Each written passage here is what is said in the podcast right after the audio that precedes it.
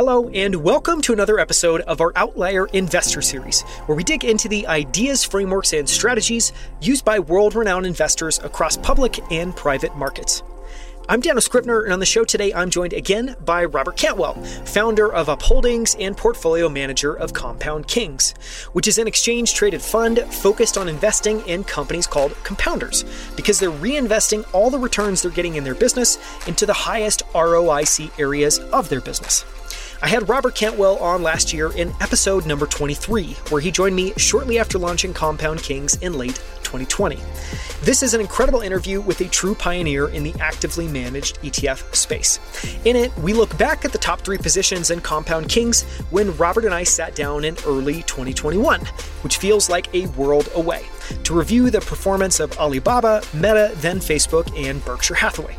Robert shares his perspective on how the actively managed ETF market is shaping up, and he talks about how his views on concentrations have changed over the last year and a half. We talk about the rise of thematic funds and where they can go wrong.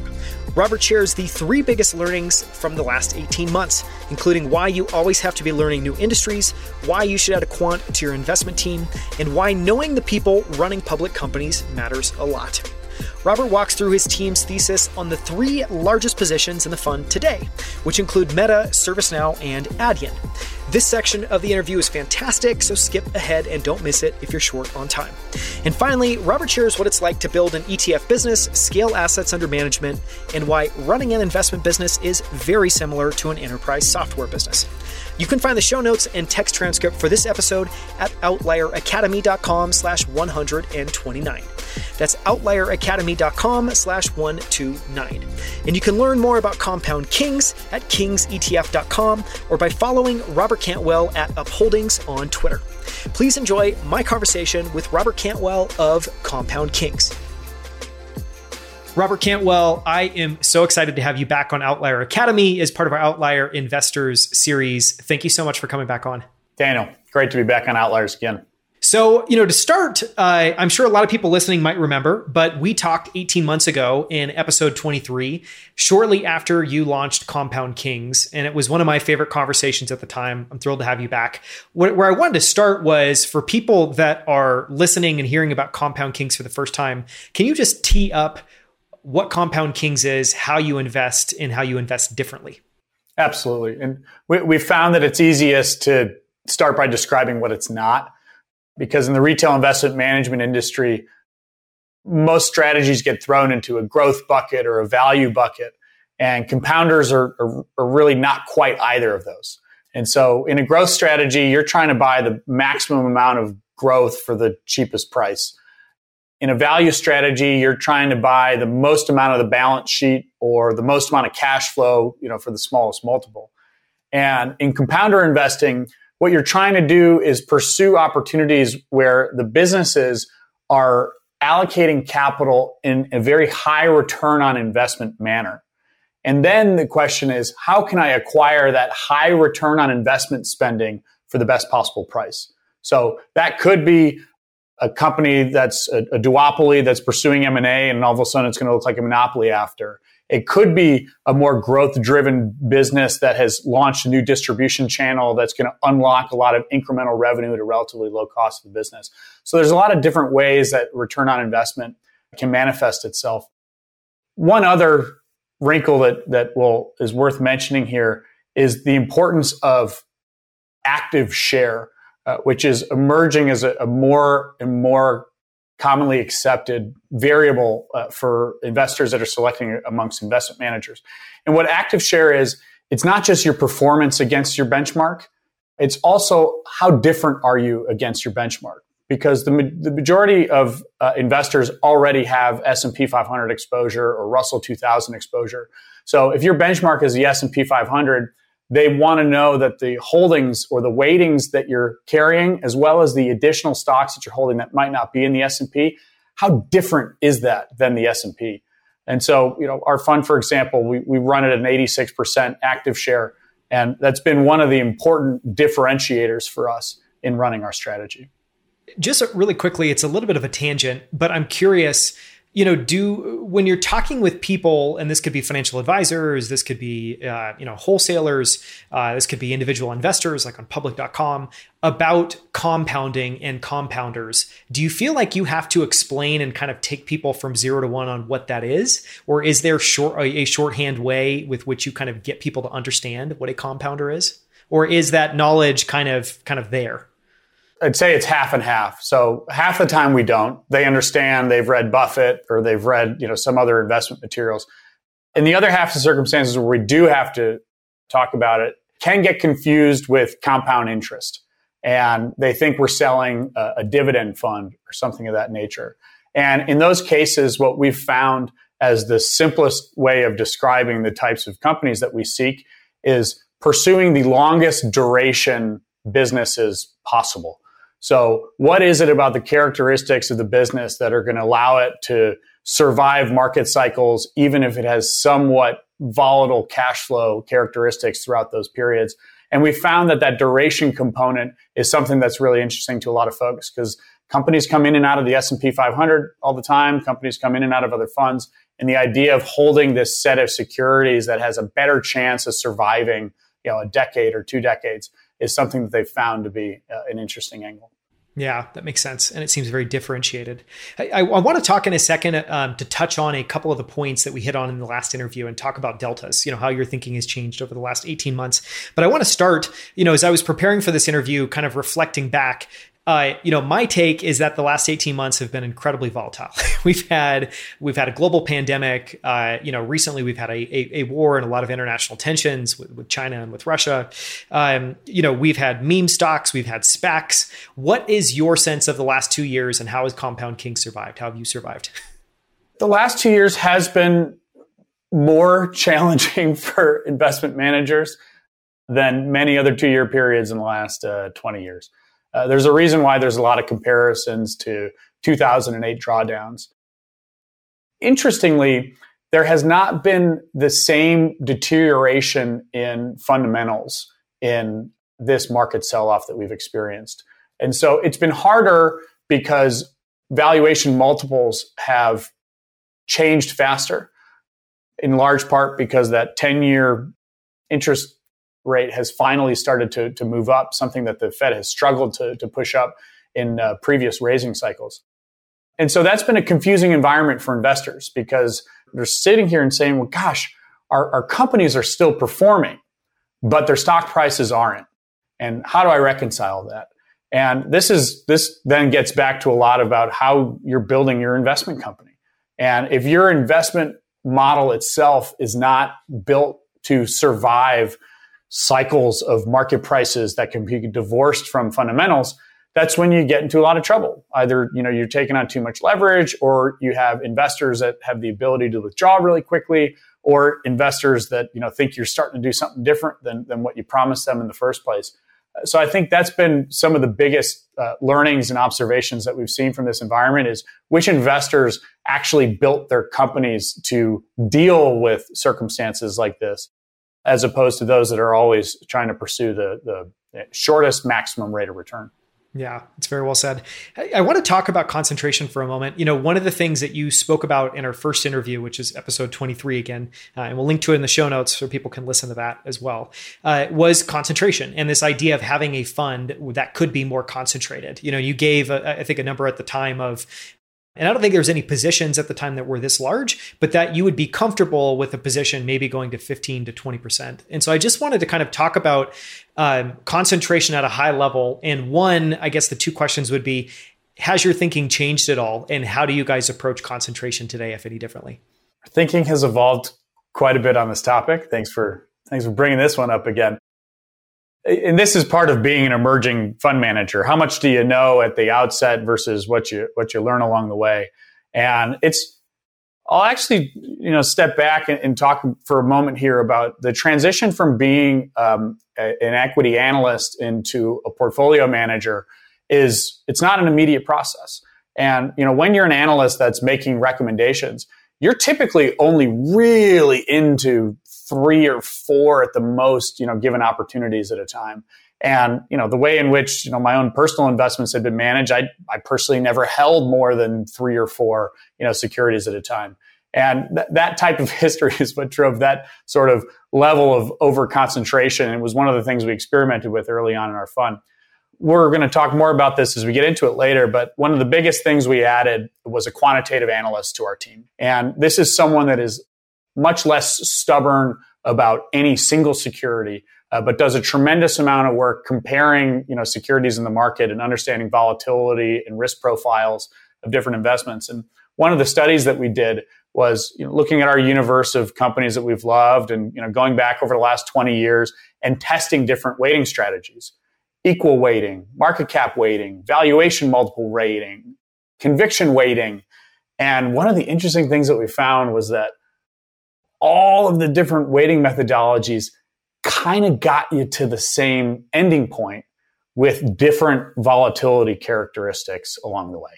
So this was a huge, you know, eye opener for us because it meant that we didn't have to plow 15 or 20% of the fund into a single security.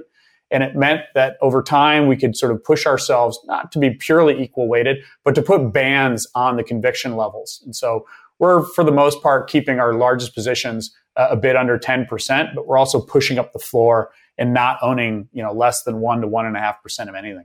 Yeah, just on that note, you know, it, it previously, did you hold positions in very small amounts? And I guess the reason I'm curious about that is the idea of having a floor seems really interesting because, you know, in investing, oftentimes you'll hear investors talk about a toe hold.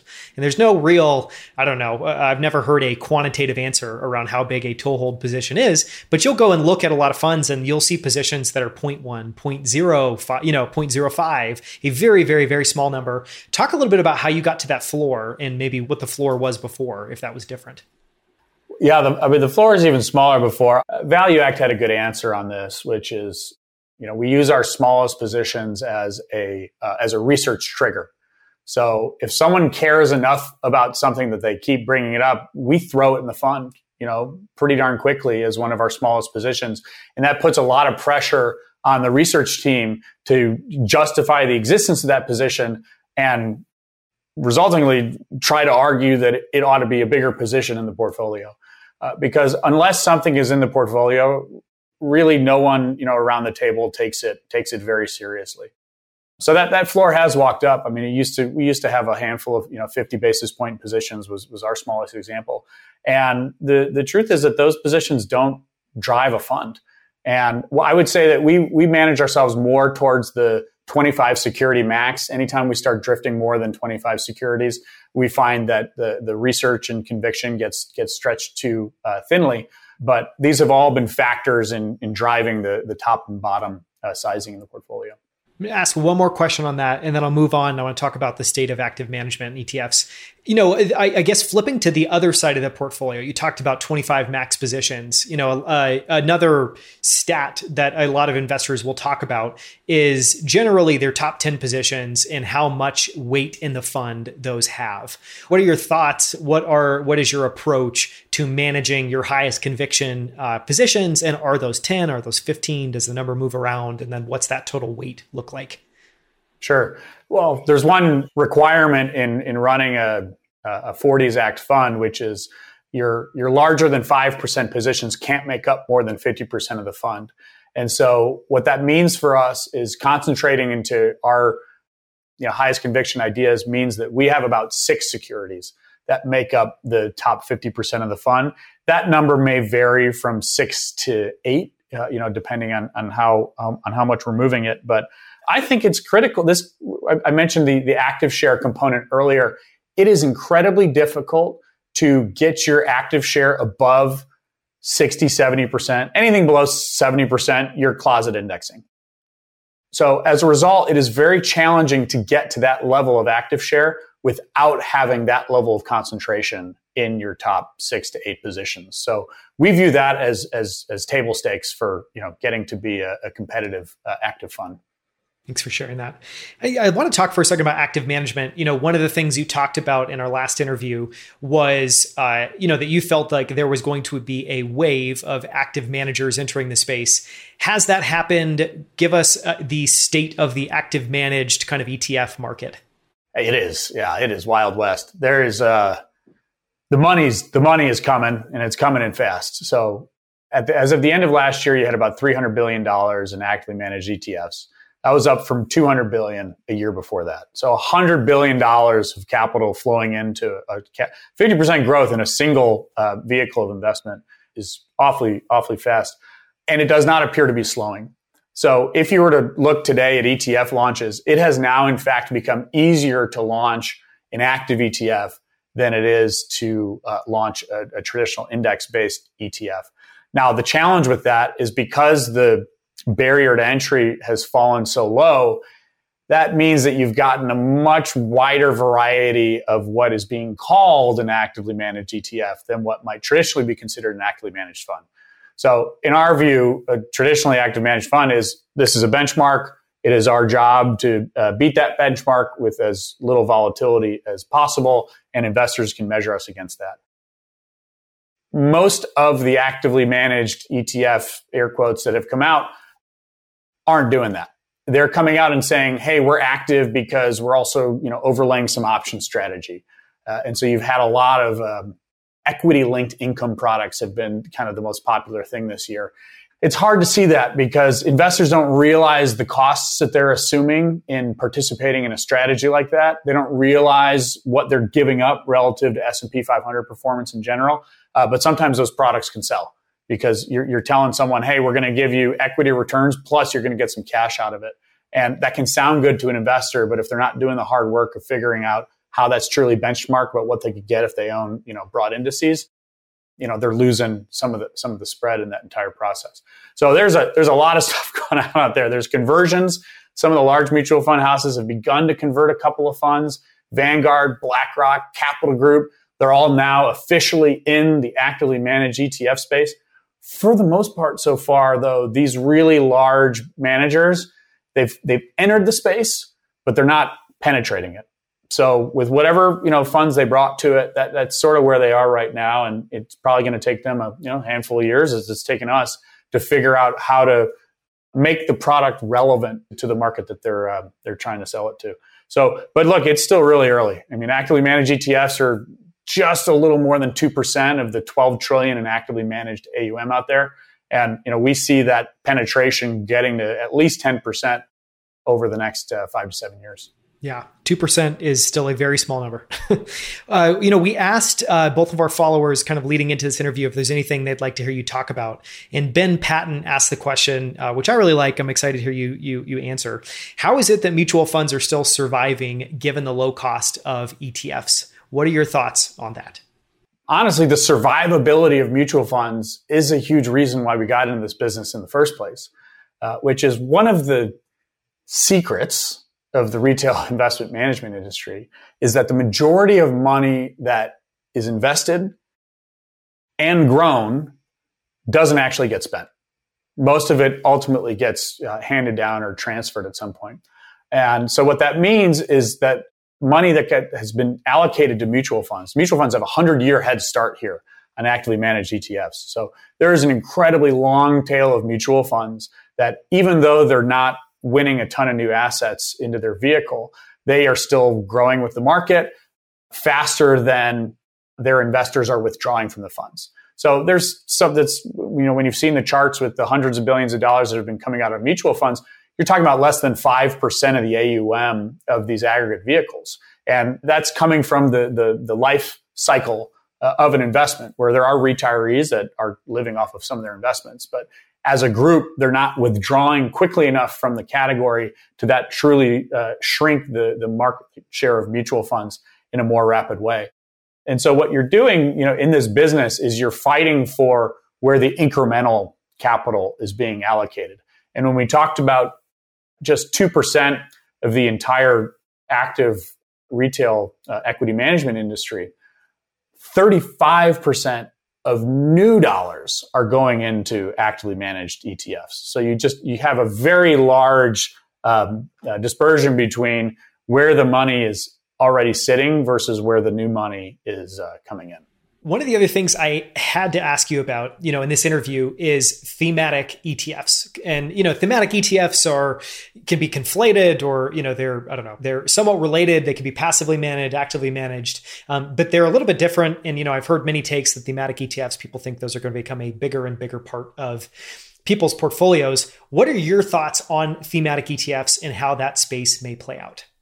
You know, earlier you mentioned that you were asking is 2021 was that peak year of actively managed ETFs and you actually could categorize 2021 as perhaps the peak year for thematic ETFs. Thematic ETFs were this sort of strange bridge product from traditional index based ETFs until, you know, now what you're starting to see is actual stock picking investment managers, you know, behind these funds. And ARK is probably the shining example of, of riding that thematic ETF trend. They tried to have a foot in both camps, you know, saying we're active investors, but really what they were doing was, was building these thematic portfolios and saying, you know, you want exposure to genomics, we're going to put this basket of, you know, genome oriented companies together, whether or not they happen to be good investments or not you know, because that, that's what the actual investor is doing and saying, hey, I, am going to target some IRR and you know try to at least you know meet or exceed that. And that's a very different prerogative than saying, you know, let me give you access to, to this set of type of companies. And to really, you know, get into sort of peak thematic, you had, um, uh, gosh, who did it? Roundhill. Uh, you know, when they launched that metaverse ETF, because there were almost two bubbles last year. There was a bubble in February, right around the time we were doing our interview. And then there was that another bubble, you know, in November. What a year. another interview yet. And around that time, that's when the, the metaverse, you know, ETF launched and it got, you know, a couple hundred million dollars in assets so quickly. But then, you know, Facebook wanted to work through its rebranding to Meta and then offered the Meta ETF folks $10 million just for the ticker. So that's a pretty difficult moment in time to imagine happening again anytime soon and had a lot of the components of things that you might say that was a peak. And so I, we'll see if that was sort of peak for thematic ETFs or not, but it was certainly an incredibly hot year for. It makes me think of two things. One is, man, Kings K N G S must be worth a lot of money. So you know, good job getting that ticker. And then two, you know, on the um, kind of ARK thematic note, you know, you and I were joking about this a little bit, but you know, generally, I, I really like that at least in ARK you have an investor that's very tech forward because I just think, I mean, I, I, think they, there's a lot that they don't do right, but it's nice to have at least some voices kind of making that argument in public markets, um, even if it's messy and all over the place. But one of the things I found kind of darkly comical was looking through things like the space ETF and looking at the positions in that portfolio because you would see things that were very clearly space focused companies, you know, but then it'd be paired up with something like a John Deere tractor that sure, maybe that technology or pieces of it may be important on space or in colonizing Mars or on the moon, but it's a little bit of a stretch to think that that is a true proxy for investing in space. I thought that was funny. I'm going to go in a little different direction here. We were talking a little bit about this together before we before we jumped on this call, and you asked, you know, over the last two years, throughout all the volatility, you know, what's your what's your one bullet point takeaway on the investment uh, business? And you know, my answer was that the investment management business actually looks a lot more like every other business, where there's products, there's marketing, and there's distribution. And you have to be outstanding at all three of those things in order to succeed in this business. And ARK, without question, has been an unbelievable executor in marketing and distribution and they've released m- more products than your average investment firm you know with easily you know getting into the double digits. And so you know bringing up something like this the, that space etf i view that as a firm that gets to be really confident in their marketing and distribution because they've done such a great job of building all of these channels directly to individual investors. And they're willing to roll the dice a little bit on products to see you know what folks uh, what might you know resonate with people or not. Also what might actually have some decent short term market returns because sometimes that can drive the long term success of a fund or not if it just happens to launch at the right time because it's very difficult to time markets you know certainly from that perspective. So I, I, throw that more into the experiment bucket for them you know with like their transparency etf and, and other things like that. But again with names like space and names like transparency these are themes you know, this isn't saying, you know, compounders is the thing that we're going after. We're going to measure return on invested capital and we're going to buy it for as affordably as we can. We just, it, it's just, we're, we're trying to do something different. Yeah, very different lenses. Eh, you know, I want to come back later in the interview. We're going to talk about, uh, you know, three of the top positions in Compound Kings today in a little bit of depth. But I want to, you know, kind of flash back to our last interview. And um, in the last interview, those three positions that you shared that we talked through were Alibaba, Meta, which was Facebook at the time, and uh, Berkshire Hathaway. Um, you know, and, and you and I have obviously talked about this kind of off camera before recording about how those played out. Share a little bit of your thoughts on one, just each of those names and, and how they played out and how your thinking has changed since then. We're just reflecting on those. uh, well, you know, the first thing I'll say is I'm very happy that I gave such a wide range of stocks when we spoke because, gosh, they have had uh, awfully uh, awfully differing paths. Yeah, Baba's down fifty percent, probably a little more than that. Meta's down about thirty percent, and uh, good old Berkshire's up probably about fifteen percent. Warren's Warren's had a great great year. So where were we then? Where are we now? I'm 38. I've worked in institutional investment management for eight years, helped build a startup for eight years, and we're working on this business for a few years. And for the duration of that career, for the most part, China was opening up more and getting along with the US, and there were some incredible companies getting built there.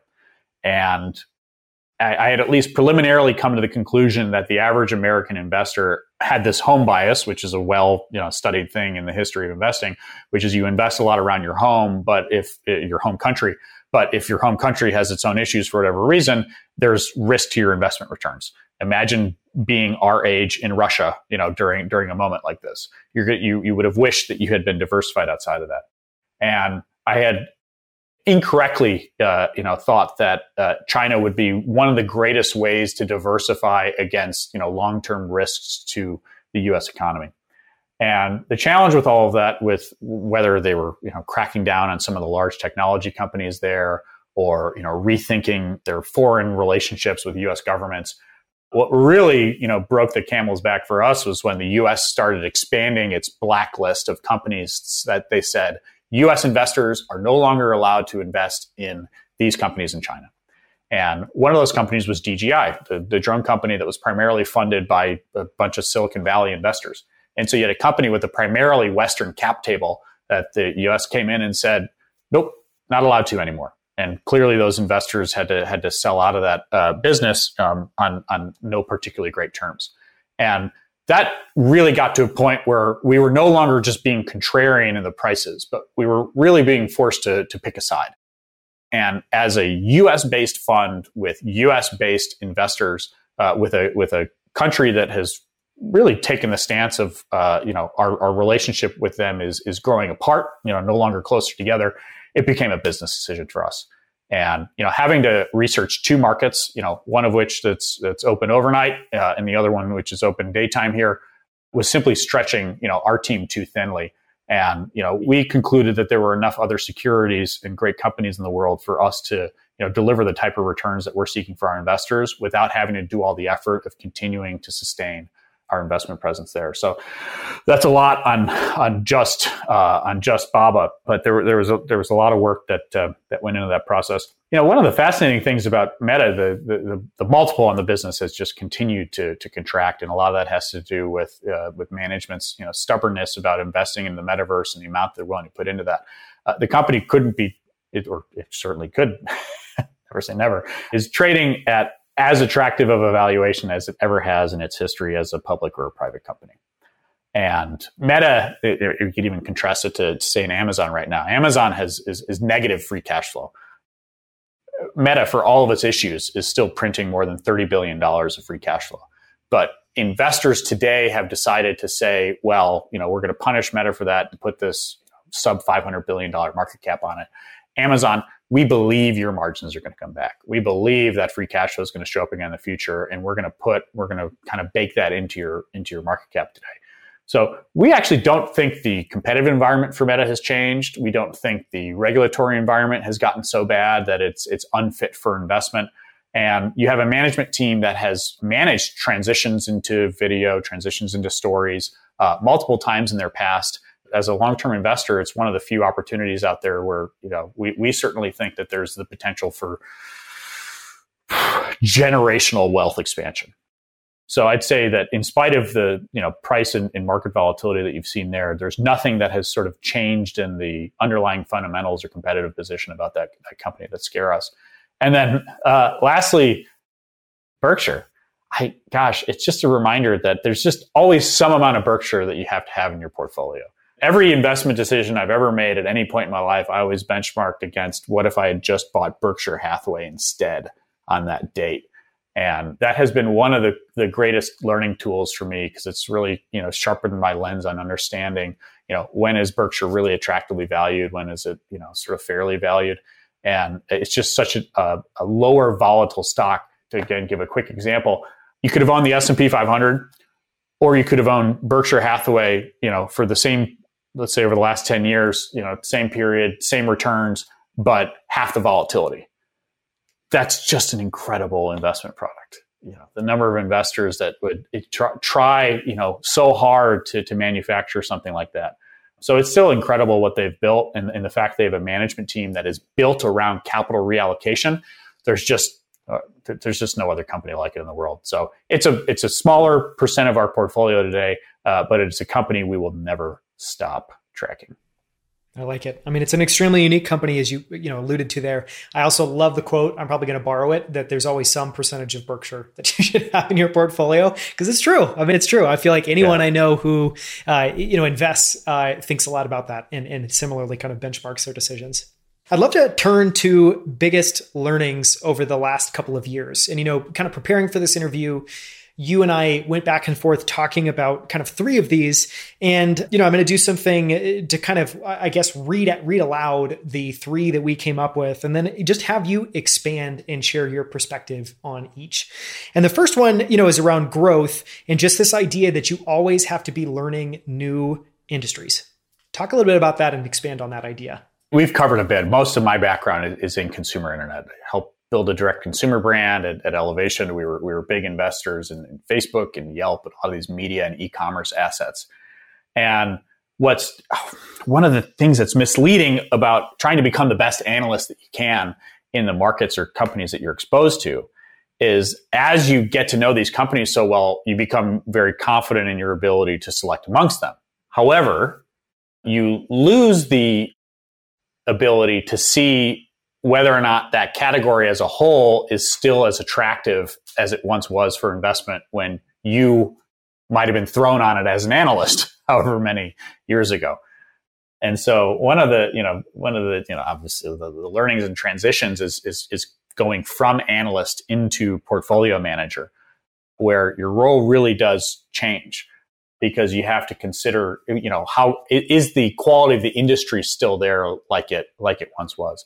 Um, so that was on the consumer internet side, and it, I mean to, to give an example of this, yeah, Netflix and Spotify are, are, two examples of businesses that were able to generate a, a pretty incredible amount of growth on reasonable investment levels. They were, they were sort of medium in capital intensity. But one of the things that has been masked in uh, or hasn't gotten talked about as much. Sure, their subscribers are slowing down. Sure, their addressable markets maybe aren't as big as they were attempting to advertise to their investors. But what's worse is that their marketing costs are exploding. So, what it costs them to sustain viewership and listenership across their platforms, as well as acquire you know, the, the smaller remaining number of subscribers that they have you know, pursuing their product, that is a structural issue that exists at the at the industry level. And you know, this is this falls into that bucket now of you can love the management team and you can love the product, but if it is not in a particularly great industry with little competition, they're going to have a really tough sledding, you know, generating the type of free cash flow that uh, that investors envision, uh, even at even at the prices that uh, that we see today. So, one of the get, getting back to your, your original question here on on one of the learnings and, and at the industry level, it's a very intimidating thing to know how much you can learn about a single category realize that there are limitations to the you know potential future of that category and then realize uh-oh uh, it took me 12 years to become this good at that category but cloud computing is now arguably where digital advertising was five years ago. How do I become 12 years good at cloud computing in six months? which is which can't. yeah. Yeah, it's very difficult. I mean, I love I love that perspective. I, I love that perspective. I, it also, you know, is just a reminder, one of many I'm sure we'll cover in this in this episode about just why investing is so difficult because there are so many pieces of the puzzle that you need to consider, that you need to keep tabs on, that you need to square up. I think in order to um, you know, always be making the right decision, uh, which obviously no one can ever do. Moving on to number two, uh, quants. You know, you talked about this at the beginning um, of adding uh, a quantitative person to your team. And it's something I want to return to a couple more times in this interview because I think it's really interesting. But, you know, the kind of takeaway there was that it's a great muscle to add to the investment team for better risk management. I think it'd be interesting if you could talk one about just maybe expand a little bit more on what adding a quant added. And you know i would be curious too was hiring a quant difficult for you? Was that an easy decision? Was it something you grappled with? And then two talk a little bit about how it has helped the risk management side. So lars uh, he joined us uh, last summer. Uh, sometimes in you know when you're building a startup some things sometimes you get lucky. Some things come to you you know more quickly than it takes you to find them. And uh, lars reached out to us you know much like you, you first did a long time ago and said what you're doing sounds different. I think I might be able to help.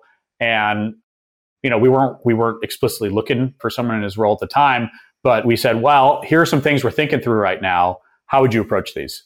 And he came back with very elaborate analyses uh, and gave, came back with ways of thinking about things that we were not looking at them. And it sort of forced us to rethink, you know, some of our approaches to the problem. And it was an incredibly natural process. And we thought, well, gosh, we should probably really have him you know inside the uh, inside the doors here uh, working through these problems with us. And yeah i shared some of the things earlier. So so joe uh, who's who's worked with me you know nearly since the beginning really you know l- like me is the background is in sort of fundamental you know individual stock selection. You know i want the i want the best product in the best market with the best management team hopefully at a somewhat uh, a decent price. And you know goes really deep into competitor transcripts and customer calls and uh, you know how management's tone is changing you know here or there from um, you know anytime they're kind of speaking to the public. And so what we've learned along the way of, of bolting on to this individual stock selection process i mentioned the transition from being a research analyst into being a portfolio manager. And the addition of the quantitative analytics has accelerated our portfolio management decisions which is different than uh, stock selection because it has to do with what's your exposure like to end markets, whether at an industry level or a customer size. SMBs are different than enterprise or different than consumers. It helps you understand uh, the relative valuation multiples of, you know, for example, one of the things we track is Amazon always trades at some premium, but the premium that it trades at relative to all these other smaller players in the e-commerce industry, Chewy and Etsy and, and, and whoever else, that gap changes over time. So there are moments in time in which it's more attractive to own the leader in the industry. There are moments in time where it's more attractive to own. And those are very difficult things to follow as, a, as an individual stock selector. Uh, but when you have someone that's able to you know, boil the ocean on data, it gives you a much cleaner perspective on where things might be overheated from a valuation standpoint, as well as where you know there might be opportunities to good to go start fishing for that uh, that next security. So I would say that the number one benefit has been on the risk management side, and to point out, I mean, we haven't been inside the doors at Tiger Global or at Coatue for the last you know handful of years here, but based off of what's been reported in the press, and if you were to go on LinkedIn and see the people that they've hired onto their teams, Coatue has made an explicit effort over the past five years to bring quantitative analysts onto their team. Tiger didn't. And if you look at what their year to date returns are Coatue's taking victory laps for having taken a lot of risk off the table at the end of 2021, whereas Tiger has held firm as a long term investor in their companies. And I, without knowing for sure, but my experience, you know, leads me to believe that it is the quants at Coatue that helped drove many of those risk management decisions that uh, protected the returns this year. Yeah. It's a fascinating takeaway, you know, because I think one, it makes the point in a wonderful way that yes, you can be great at selecting the right securities, but ultimately it's a portfolio that has to work together. And so being able to analyze, as you pointed out, exposure to end markets, you know, kind of weightings, multiples, relative attractiveness is really interesting. Um, and I do love that point. You know, I, like many investors, I think um, respect a lot of what Coatue does. Last point is operator advantage. And this one I really like, and I'm excited to hear your take on and you know the kind of learning there was just uh, and it's very simple but i'm sure there's a lot to it. You know knowing the people behind public companies matters. Clearly that would intuitively make sense. Talk about why that's been so important in the role that's played. One of the challenges as a public investor is that you are an extremely minority investor in the companies that you're participating in. As joe likes to say that means you are getting the company as it is and if you think that you know you need to sit around for a new CEO or for a change in board, you know, buckle up. I hope you've got a lot of patience because that investment is likely to underperform your benchmark or underperform you know other securities that you're that, that you're looking at. And so I, what we found is that the so you have to you, you want ideally there to already be the people at the company that would be either you know running the company as if you owned it you know in, in full in its entirety or if you were running it yourself. And you know this is some of the advantage of you know having a career spending some time in new york and spending some time out out in the bay area. A great example is bill ready. He was someone that uh, I hadn't known about, hadn't asked about, but multiple people that I'd worked with in my career, some that had worked at Venmo with him, some that had worked at, at PayPal with him, brought him up to me and, and talked about their experiences working with him as being so outstanding and so transformational in their own careers. And I wasn't even fishing for the information. And you just, you don't forget those things. And, and when you see someone like that get promoted into a position like that, there's a lot of reasons to believe that that's likely a, a potential good step for the company to be so well regarded and to have worked with companies in their early stage, their growth stage, and even their maturity stage, and, and be such a valuable player. Also, it even helps a little bit to know that you know when someone like that leaves a company, it's because he's leaving it, not because he's getting kicked out. We can contrast this uh, with, to be frank, someone like Evan Spiegel, and Evan has had really high turnover in his uh, executive ranks in the years that he has been running the company. And that turnover in executives ranks, those executives haven't, you know, all of a sudden then gotten, you know, incredible jobs at Amazon or, you know, some other great large franchise. And that's an issue. And that, that's one of the things that even, you know, Meta scores really well on is, you know, their, their management team has been there a really long time. There's lots of internal promotion. That means there's a lot of great worker development that happens within the organization itself.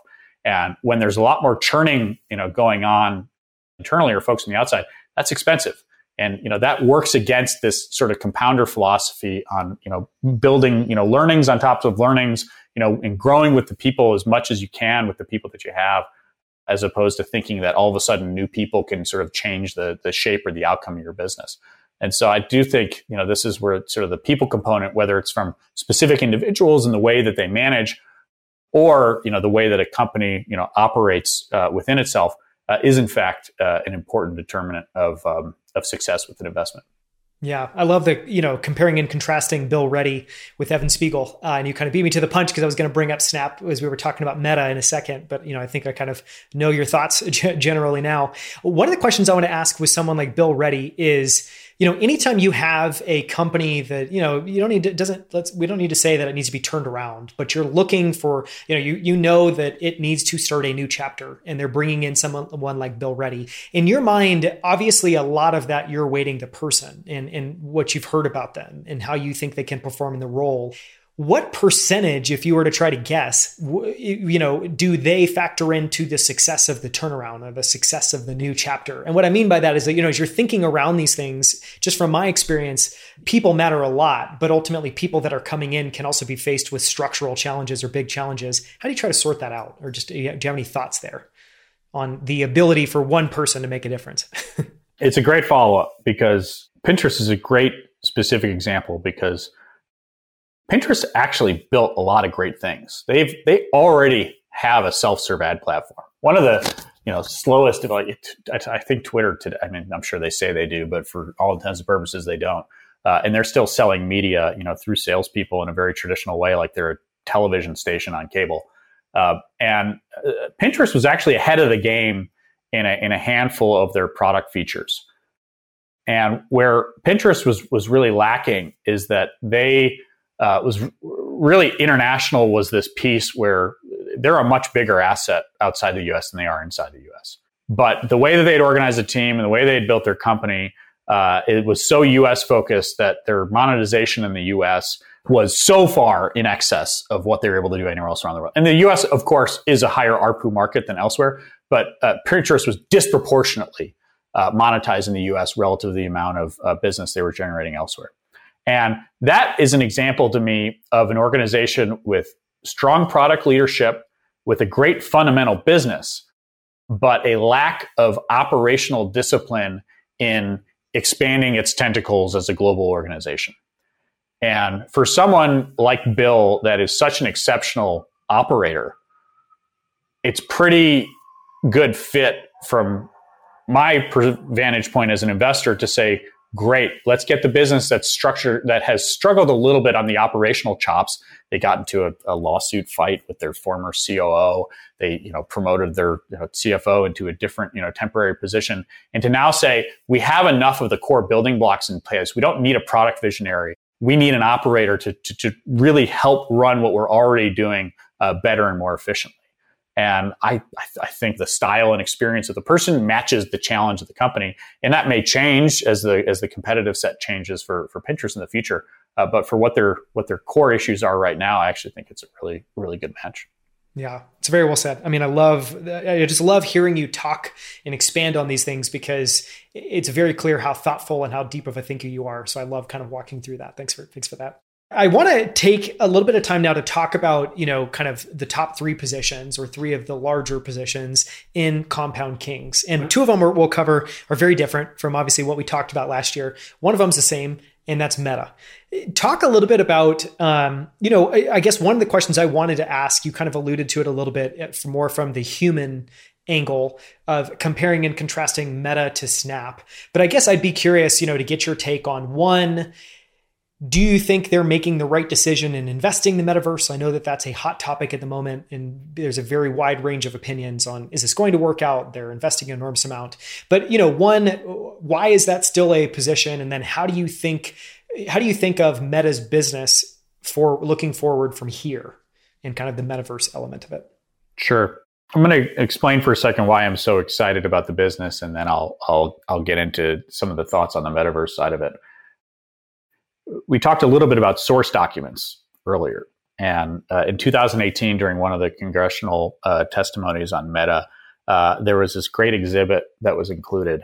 And it, it forced Meta to show the relative size of each of their four platforms uh, WhatsApp and Instagram and Messenger and Facebook um, in the top 30 developed countries or something like that. And what was, what was fascinating is that in, in any given country, a different one of the four products might have been you know the number one leader and there were a lot of really cool insights in the, in the in the report that you got to see about how Instagram was just growing so fast everywhere. It wasn't necessarily cannibalizing Facebook's lead. In some markets, WhatsApp was the dominant leader. Uh, it had to do with if, if it was a market where the iPhone wasn't the de facto leader, that meant WhatsApp is the de facto messaging product. And you know when you when you see a business laid out on a piece of paper like that, you realize um, how much more complex it is than any you know individual to attempt to you know understand all by themselves. And that likely speaks to the the scale of, of meta being larger than i believe a lot of investors give it credit for.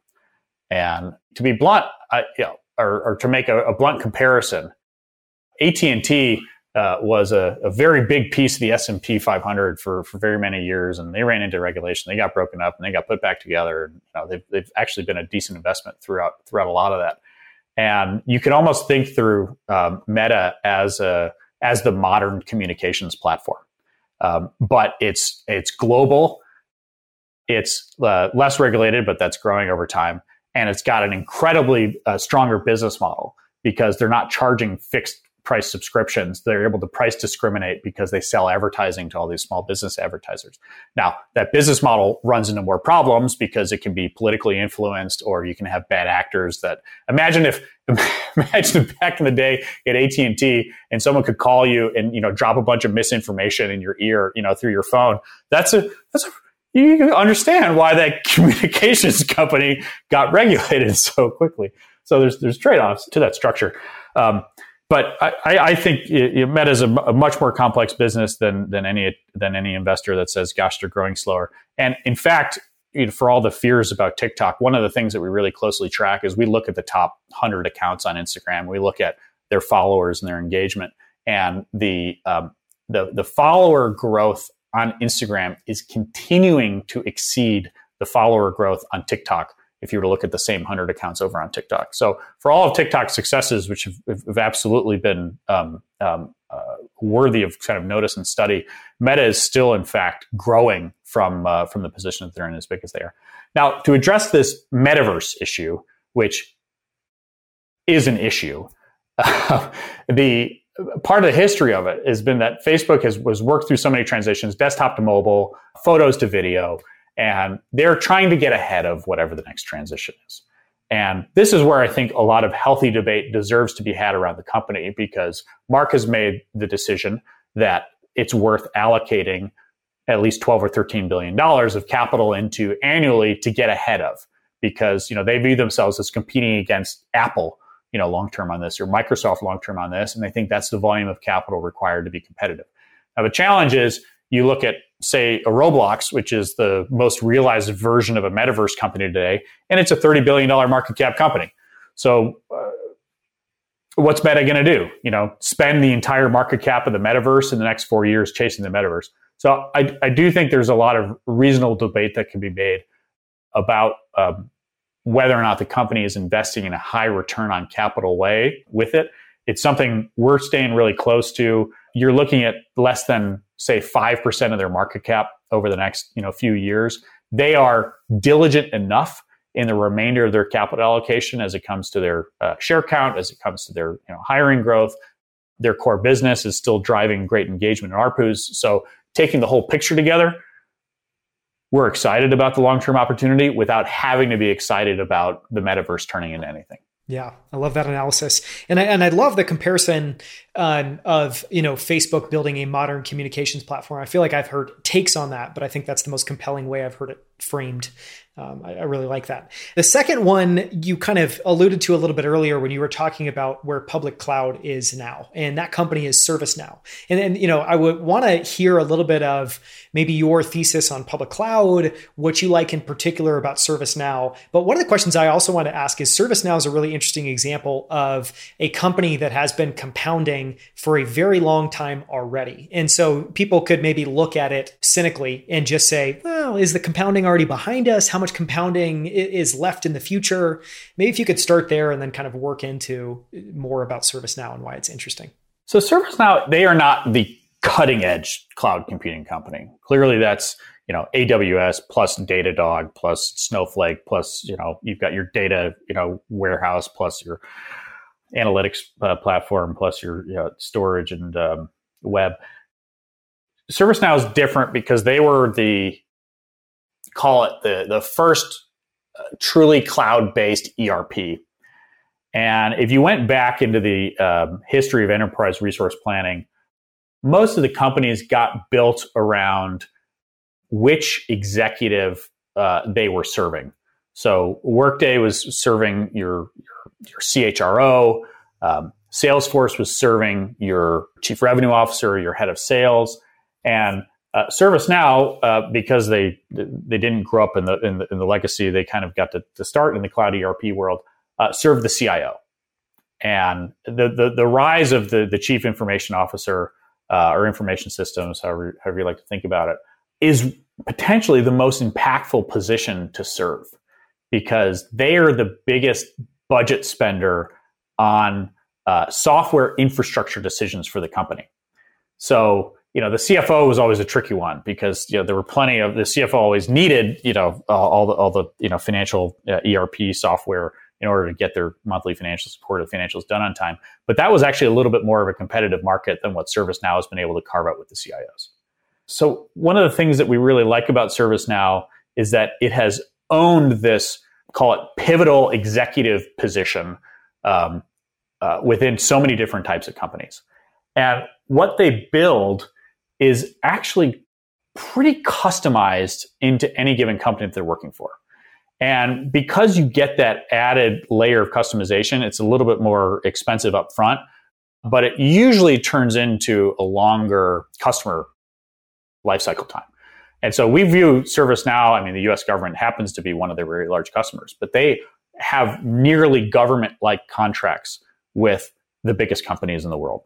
And when you ask the question about, well, how can you be excited about the future compounding of this business given the amount of growth they've had so far?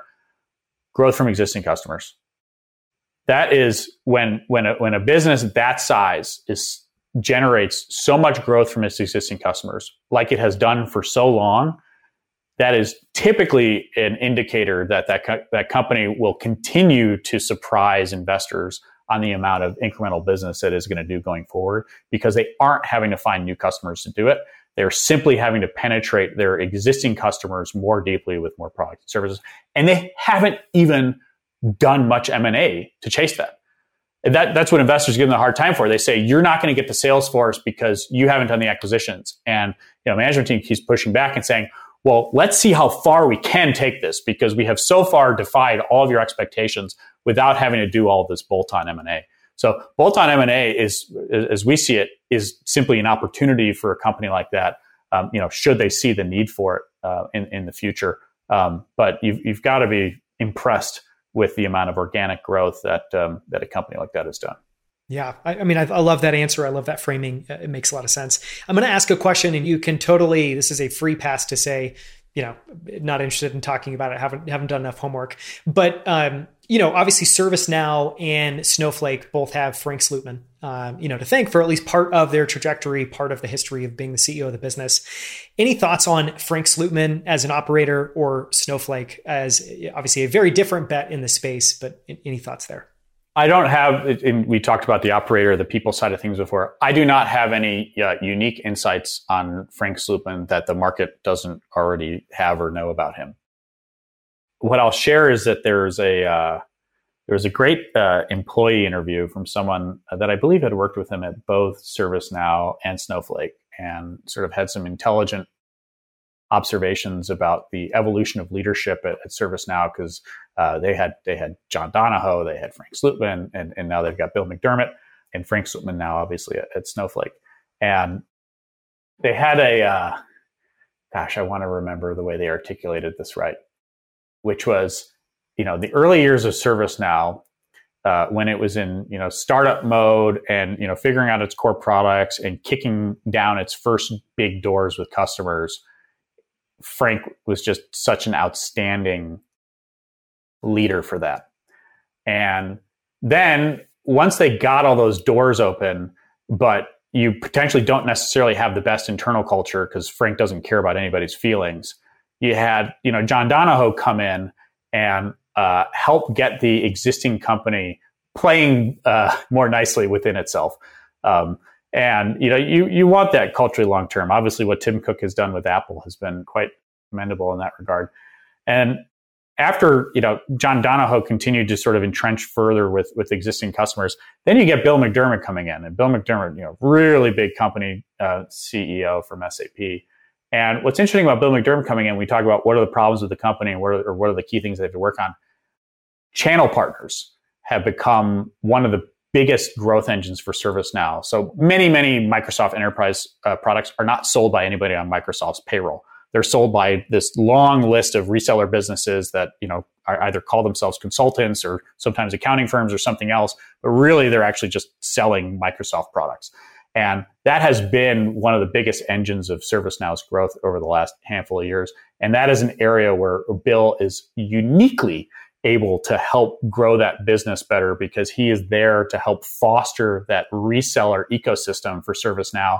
And if you if you pull up a handful of calls on some of these resellers, a handful of them are public companies, they are citing ServiceNow as their primary growth driver amongst all of the other you know software platforms that are out there. And as investors on the outside, these are the little hints you know that that we look for, and it's the best we get in some cases um, as to you know which companies are um, sort of chasing the biggest opportunities. So a little bit of a different answer to you know who is Frank Slootman, and a little bit more of an answer of you can have different people you know over the life cycle of companies uh, and still see a really successful business you know form. And you know, how far Frank you know will take a snowflake has so much more to do with you know his own personal life and decisions that I could never you know forecast as an analyst. And lastly, Robert, I would love to have you just talk a little bit about Adyen. Um, and I think what I'm curious about there is just general thesis and thoughts on Adyen, thoughts on some of the competitors because it happens to at least look like, feel like a very competitive space, and then just thoughts on you know picking Adyen and what you particularly like about that business or business model. So the evolution of payments technology, I, I, I think, is one of the more exciting areas right now because the gap between the legacy infrastructure, whether it's from First Data or Fiserv, versus what is newly available to merchants through these API based payments acceptance platforms, that gap is really wide. We were previously talking about ServiceNow. The difference between ServiceNow and some of its competitors at Microsoft or, or some of the independents is is narrower than the gap between Adyen and the, the legacy businesses that they're competing against. And you hear this time and again from, from the customers that, that make the switch from a from an Atos to an Adyen. Now, there is a lot of curiosity about the competitive dynamics between Stripe and Adyen and dLocal, who are arguably the, the three you know global leaders in this space. And Stripe made the decision early on to sort of start with smaller businesses. They were in the Bay Area. They they got installed very early with with Lyft and all of the delivery companies and all the vacation platforms, you name it, uh, and got to grow, you know, with those companies and increase the complexity of the product over time. Adyen, because of the, the, the history of some of the founders, they started at the other end of the market. They said we're going to start at the top. You know, we want to build a, a Fortune 500 um, quality product out of the gates, and that's something that takes longer to build at the front but then get you particularly valuable customers. And clearly, you know, Stripe's dream is to penetrate that that same tier of customer set, and they've already, you know, are, are well along in that journey. But uh, as you know, fingers crossed, we'll see Stripe as a public company in the next couple of years. Adyen's capital efficiency and free cash flow generation. I don't have to see Stripe's numbers to know that Adyen is a higher margin, bigger cash generating business than than what Stripe is because Stripe has spread itself so much more thinly across so many, so many more, so many more projects. Um, now, that said, you're starting with a great industry. So there's it, the, the threshold of selection across the businesses is less challenging because the future is likely bright for all three of them. Because you've got those three, and it's you got to go pretty far down the list to find you know close uh, close competitors. And there's trillions of dollars that they're all going to be processing uh, in the years to come, which which is what makes it um, uh, a pretty interesting place to invest.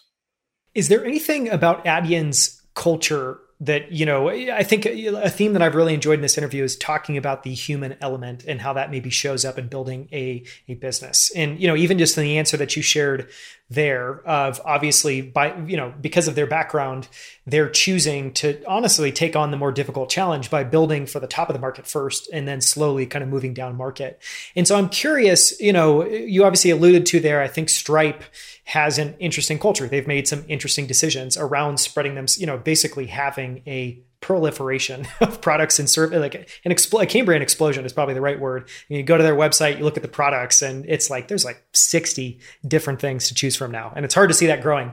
Anyways, I guess the question I would ask is Is there anything that similarly stands out?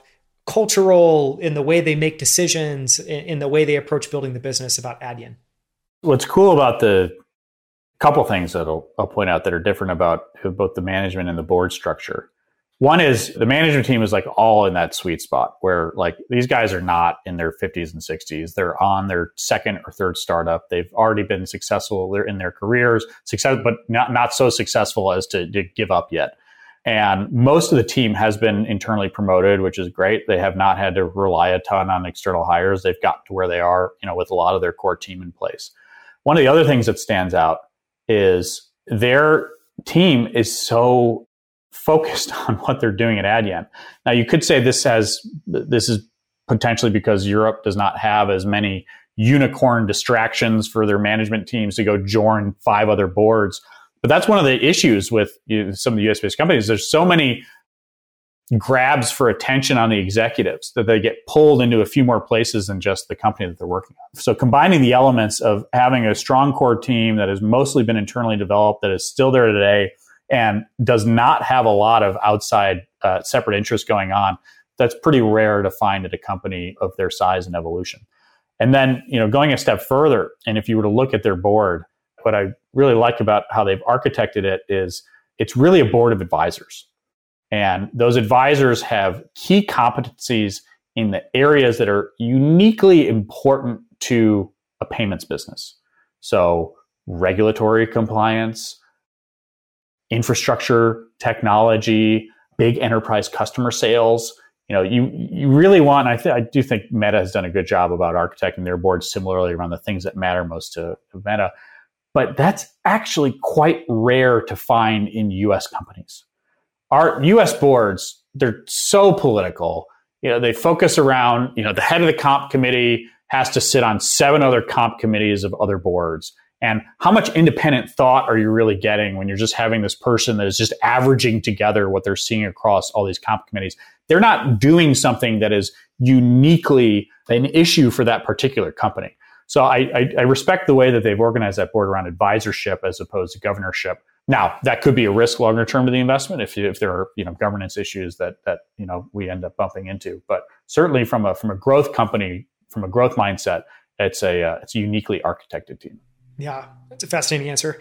I'd love to close out with, and we can make this a speed, you know, somewhat of a speed round of just talking a little bit about the business of running an ETF, growing an ETF, because there's a, you know, this is obviously, it feels to me like, yes, you're, you know, as an investor, you're always iterating, refining your investment philosophy. It seems like you guys have found a groove there. The business of building an ETF business is a little bit different. And, you know, as you and I were catching up, talking about what we might cover here, I think some of the most interesting topics are in what it actually takes to build an ETF business. And so I'm going to ask in a second, you know, we'll talk about wholesalers, um, we'll talk about, um, you know, financial advisors. But what I wanted to start with is just super broad. What does it look like to build an ETF business? And what have you learned about that over the last 18 to 24 months?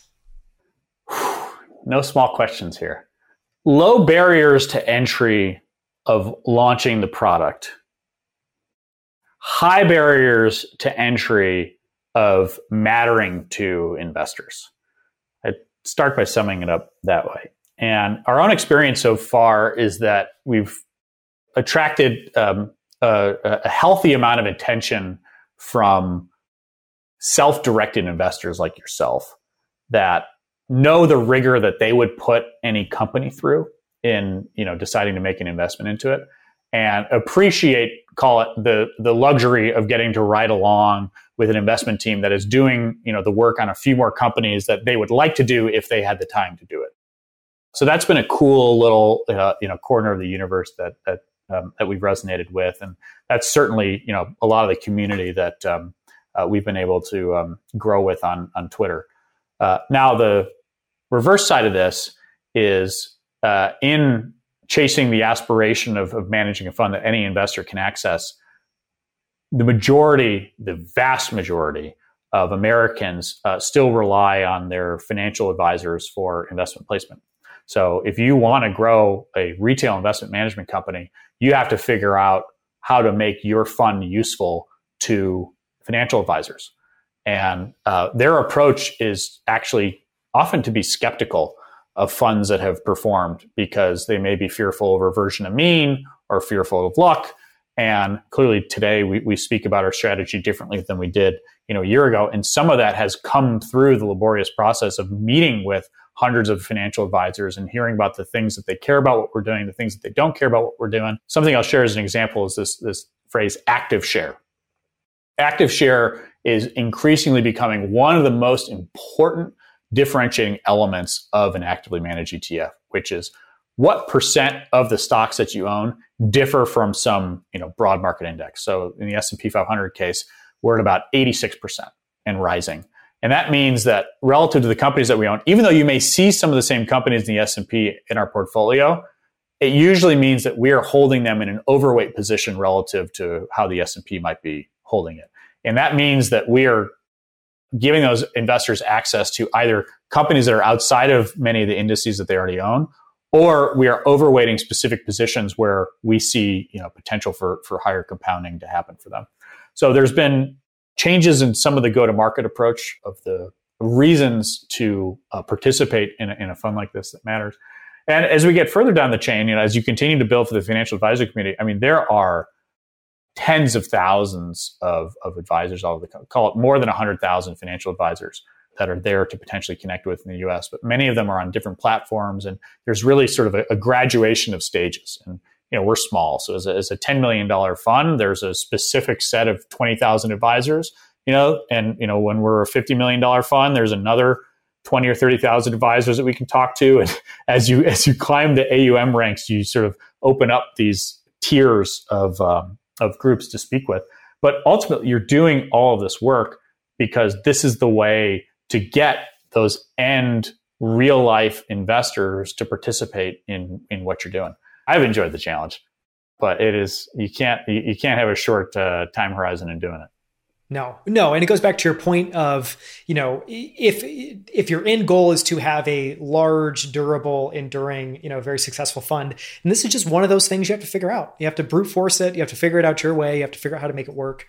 Um, I'd love to kind of go in two different directions next. I, am going to come back to in a second and talk a little bit about you know communicating with your investors mostly through Twitter or Public.com. You've done a bunch of interesting stuff there, but I want to start uh, kind of expanding on what you've just been saying about reaching these end. Uh, you know investors by talking about wholesaling. Because honestly when you and i were talking about um, you know what it's taken to kind of uh, grow compound kings wholesaling was something that i didn't even really know much about. And so i think it'd be interesting if you know i think people listening would find it very interesting to one just if you could give a quick brief overview of what wholesaling is talk a little bit about what great wholesaling looks like in in what you guys have been pursuing and, and doing there mostly for good. I've been very surprised to learn how much the retail investment management business looks like the enterprise software business. And what's unique about the enterprise software business, again, pull any enterprise software business up on LinkedIn, and they have two types of employees. They have engineers and they have salespeople. And if you were to look at, again, very large retail investment management companies, there's two types of people. There's the investment analysts, and then there's the sales team. And what's fascinating about that is that the, the businesses long term also demonstrate similar durability and similar margins. So, really, the role of wholesalers in the investment business is no different than the enterprise software sales team, which is they have to hunt for I've got this product, or I've got this this piece of software, it's this tool, it does these things. And so in our case, you know, we're not paying dividends, so we're not giving you any cash but they compound. And so these guys are going after the businesses at the highest internal rate of return to give, uh, or at least help diversify the ways that you can grow client assets over time relative to just owning the S&P 500. Uh, now, but the way that you do that is through a pretty long lead time. And in the same way as enterprise software sales, it starts with the with the cold hunting. First, you have to figure out the types of firms that are even have the potential to be interested in this product, and then there's the relationship development that happens. And many of the best uh, wholesalers out there are incredible people connectors that are, that are able to connect with people on a very one-to-one level and are not shy about uh, having long conversations about the things that is bugging you know the advisor you know at that moment in time. And hopefully they'll have a you know some some like to call it you know being a doctor and, and having 10 different prescriptions. We only have one prescription today which is you know our compounder vehicle but as you can imagine, you know, expanding, you know, that that assortment for, you know, those sales folks over time so that they can alleviate whatever the issue is that that advisor may be, you know, feeling or going through at that moment in time. And then over time, again, these those those individual relationships that they build compound because it's not a one-time sale. It's a recurring relationship through which more and more business is done in the future. And we have, uh, it's certainly something that we, we knew we'd have to build at some point. Uh, but it's something that we're, we're starting to crack ground on a little earlier.